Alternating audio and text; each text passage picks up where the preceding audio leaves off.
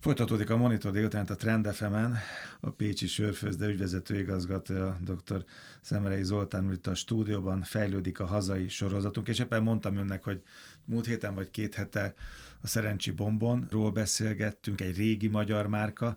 Hát majd jön a Pécsi Sörfőzde, meg a Szalon márka. Azt mondta, hogy ez a legrégebbi márka Magyarországon. Igen, és az az önöké, ugye? Igen, igen, igen, igen. Ma persze csak az egyike a Pécsi Sörfőzde által gyártott márkáknak, de még mindig egy erős márka, főleg regionálisan de az egyik pillére a termékportfóliónknak, és hát büszkék vagyunk rá, hogy ez egy megújult márka, ami ennek megint egy pozitív fogadtatás van a piacon. Van még egy pár a múlt heti beszélgetéssel, itt is tulajdonképpen visszaszereztek, ugye, egy, egy, egy magyar céget, egy magyar márkát, egy 173, most már 173 éves a, a Pécsi Sörföld, de azért ez elég komoly időszak, na majdnem két évszázad. Igen, visszavásároltuk, a visszaszerzés az ezt jelenti. Igen, igen. Négy évvel ezelőtt az Otakringer Bertől vásároltuk meg, ami egy bécsi sörfőzde, és azóta magyar kézben van, igen. De kalandos volt a sorsa is, ugye? Hát, mint minden magyar söripari szereplőnek voltak hullámvölgyei. Egy biztos, hogy megszakítás nélkül működik ez a sörfőző 178 éve, belétve háborúkat és egyéb megrázkódtatásokat, amik az országot érték. Biztos ön számol jó, de én 173-at számoltam. Akkor azt kell mondani. Attól függ, hogy hogy számoljuk, meg különböző mérföldkövek vannak, mert a sörfőzde létezik már 1301 óta nem töretlenül. Uh-huh. Viszont, hogy mikor került ki a városi monopólium az első befektető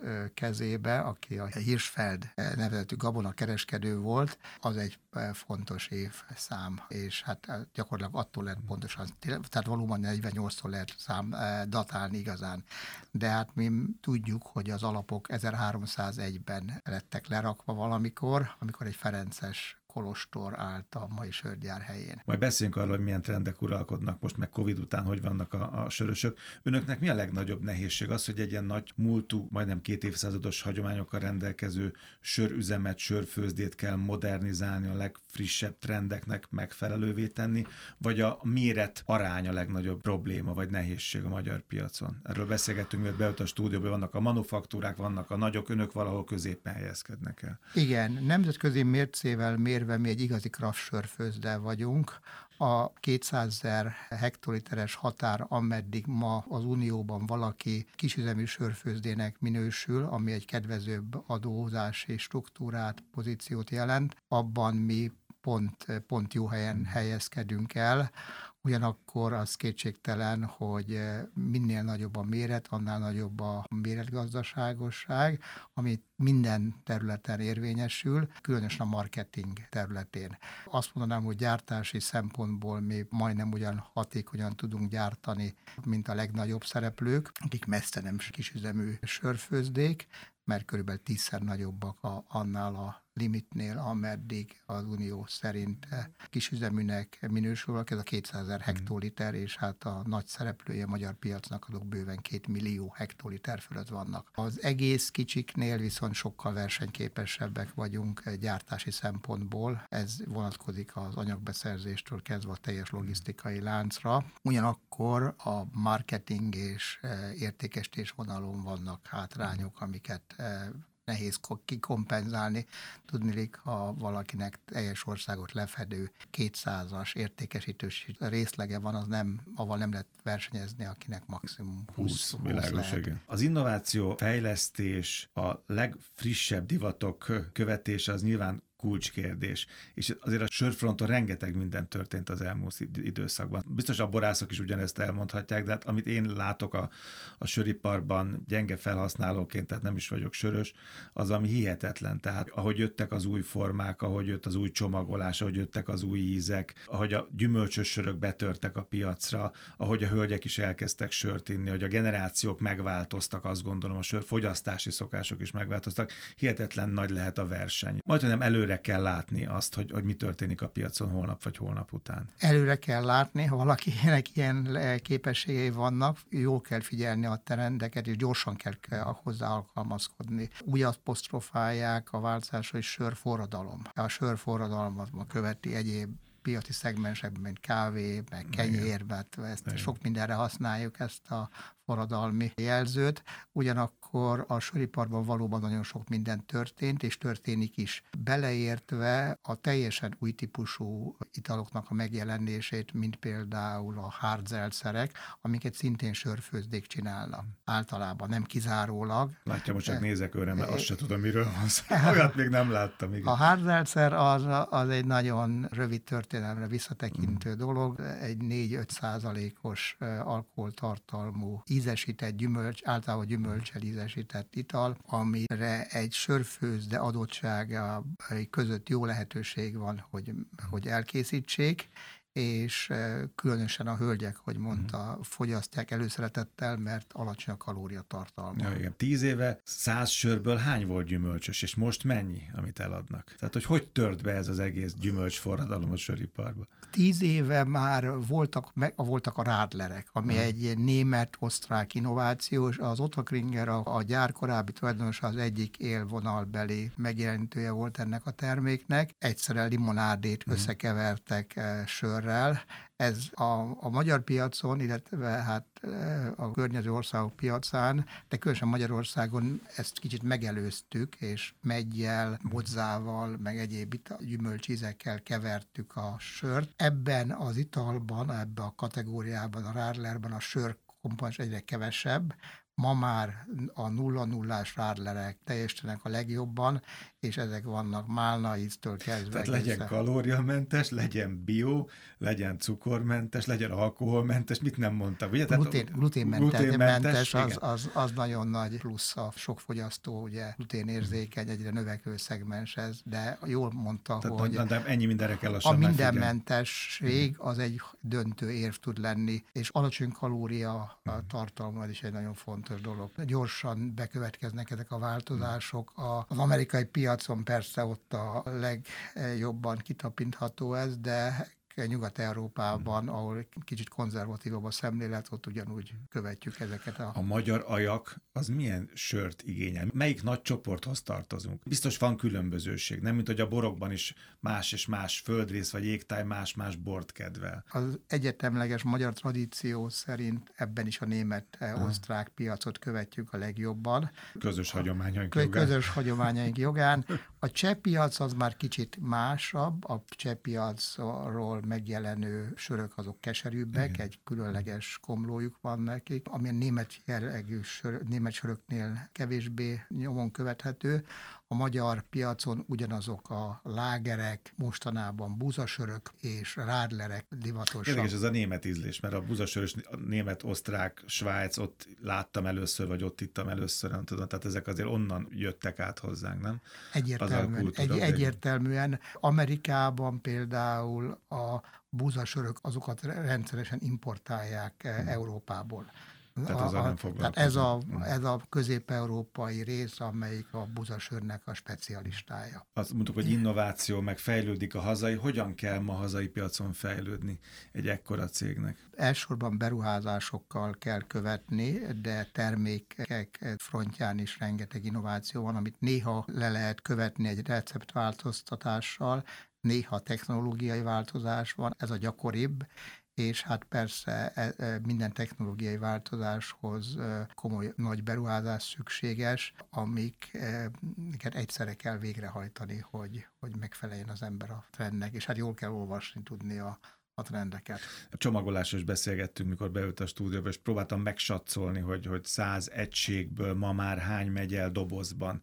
Hát látva az önök kilátás a boltokban, meg a konkurenciát, és én azt mondtam volna, hogy 60-70 már a doboz aránya, de azt mondta, hogy ez még talán egy gyenge becslés is, ugye? Hát a Covid óta igen. Covid óta a, a, a palack még jobban visszaszorult, nem beszélve persze a hordós kiszerelésről, ami hát persze igen. csak a, a, a szektort érinti, de a, amit az, a fogyasztók megszoknak, és most egyre jobban a, a dobozzák meg. meg, ennek következtében ez egy állandósuló növekedés a doboz javára, úgyhogy az egész világpiacon hiány is van dobozban, mint csomagoló Úgy járunk, mint a csippel.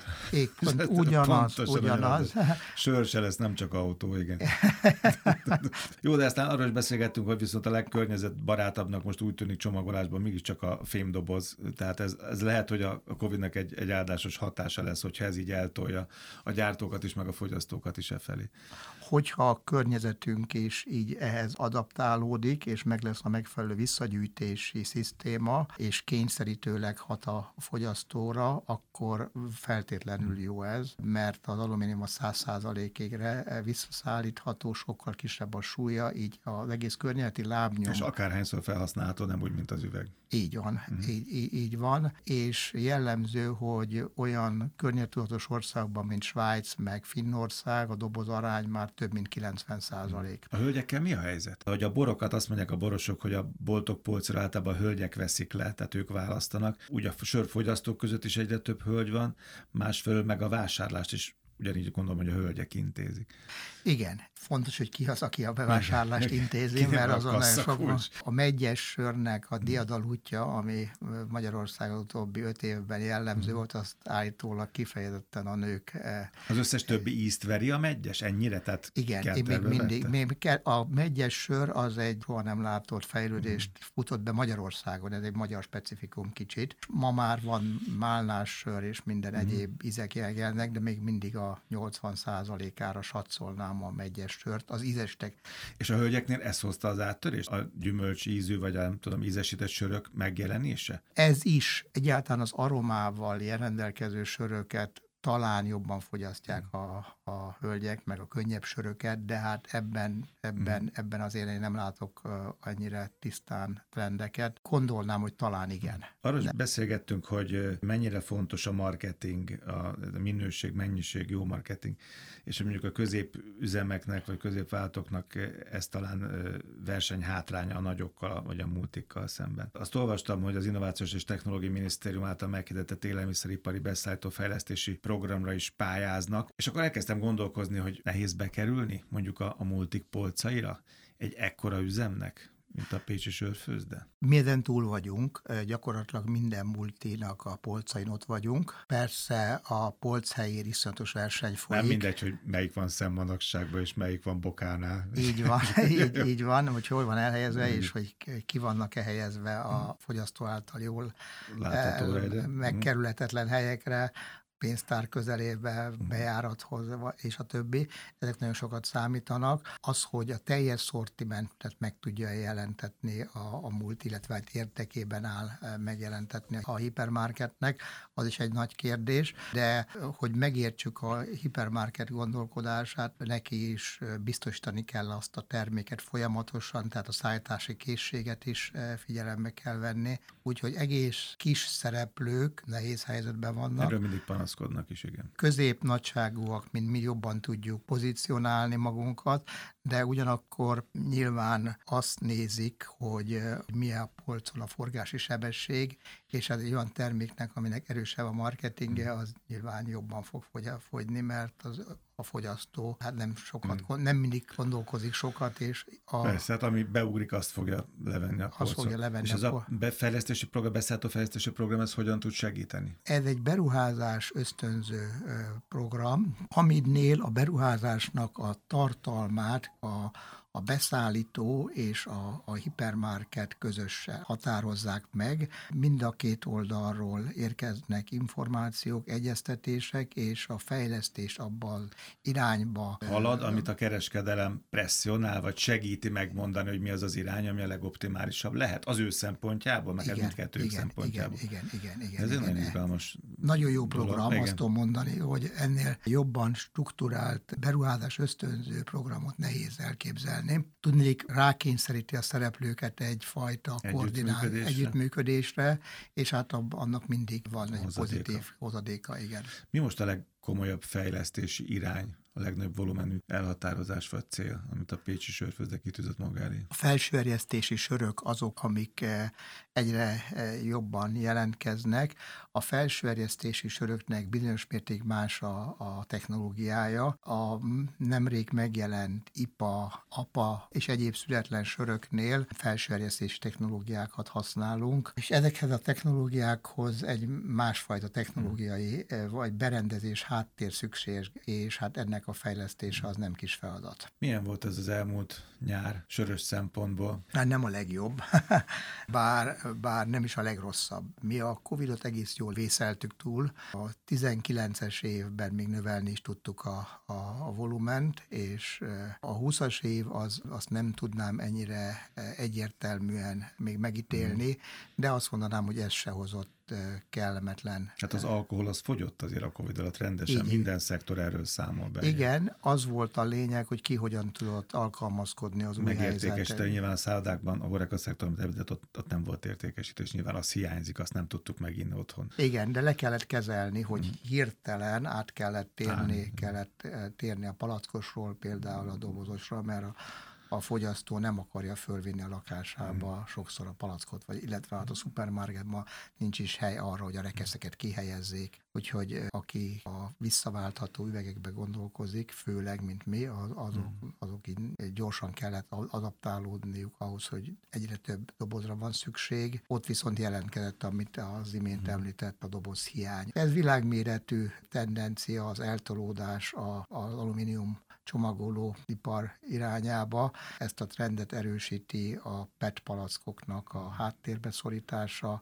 ami az egész világon szintén növeli a, az alumínium dobozok iránti igényt, és hát az alumínium doboz számot vizsgálva rögtön lehet látni, hogy egy kis elváltozás, egy pár százalékos eltolódás a piacon hány millió, millió. milliárd dobozt mm. jelent. Csak a mi volumenünkben, ha csak dobozt gyártanánk, akkor mi 40 millió dobozt tudnánk egy évben legyártani. A 200 ezres, 200 ezer hektoliteres határon belül. Milyen érdekes látja, mert ha mi tíz évvel ezelőtt beszélgettünk volna, és megkérdeztem volna, hogy milyen volt a szezon, akkor biztos azt mondta volna, mert emlékszem hogy sörös riportokra, hogy hát hány napos nap volt, hány strandnap volt, hány hőség, riadós nap volt a, a nyárból, most meg a Covid tulajdonképpen mindent vitt és felülírta az időjárást. Mert az egy dolog, hogy milyen volt az idő, de ott volt mellette a Covid. Persze. A de hát persze tudom, hát a, a meleg is számított nyilván meg Persze, számít. nagyon sokat számít főleg a magyar piacon, érdekes módon Magyarországon a szezonalitási index, hogy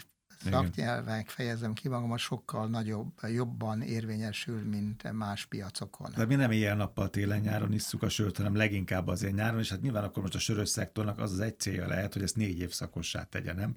Mint a Balatont. Igen, igen, igen, igen. Ez itt a küzdelem tárgya. Az ízesített sörök diadalmenete ehhez kötődik némileg, és mások a fogyasztási szokások télen, magasabb alkoholtartalmú söröket fogyasztunk télen jellemzően. Akkor jönnek gondolom a barnák talán jobban, nem? Meg igen, a, igen, igen, igen, a rádlerek meg kifejezetten a barnák, nyárhoz vörösek, kötődnek. Igen, igen. Nyáron meg a szőkék. Nagyon, nagyon szépen köszönöm, és bocsánat a laikus kérdésekért, nem, akkor hát, sokat tanultam. Egyszerre több értett rendérvényesül, mm. mint sok más iparágban, és hát azt kell jól megítélni, hogy melyik a legfontosabb ezek közül. Nagyon szépen köszönöm. Fejlődik a hazai, a Pécsi Sörfőzdő ügyvezető igazgatója, dr. Szemerei Zoltán volt a stúdió vendége. Köszönöm szépen. Én is köszönöm. Viszont hallás.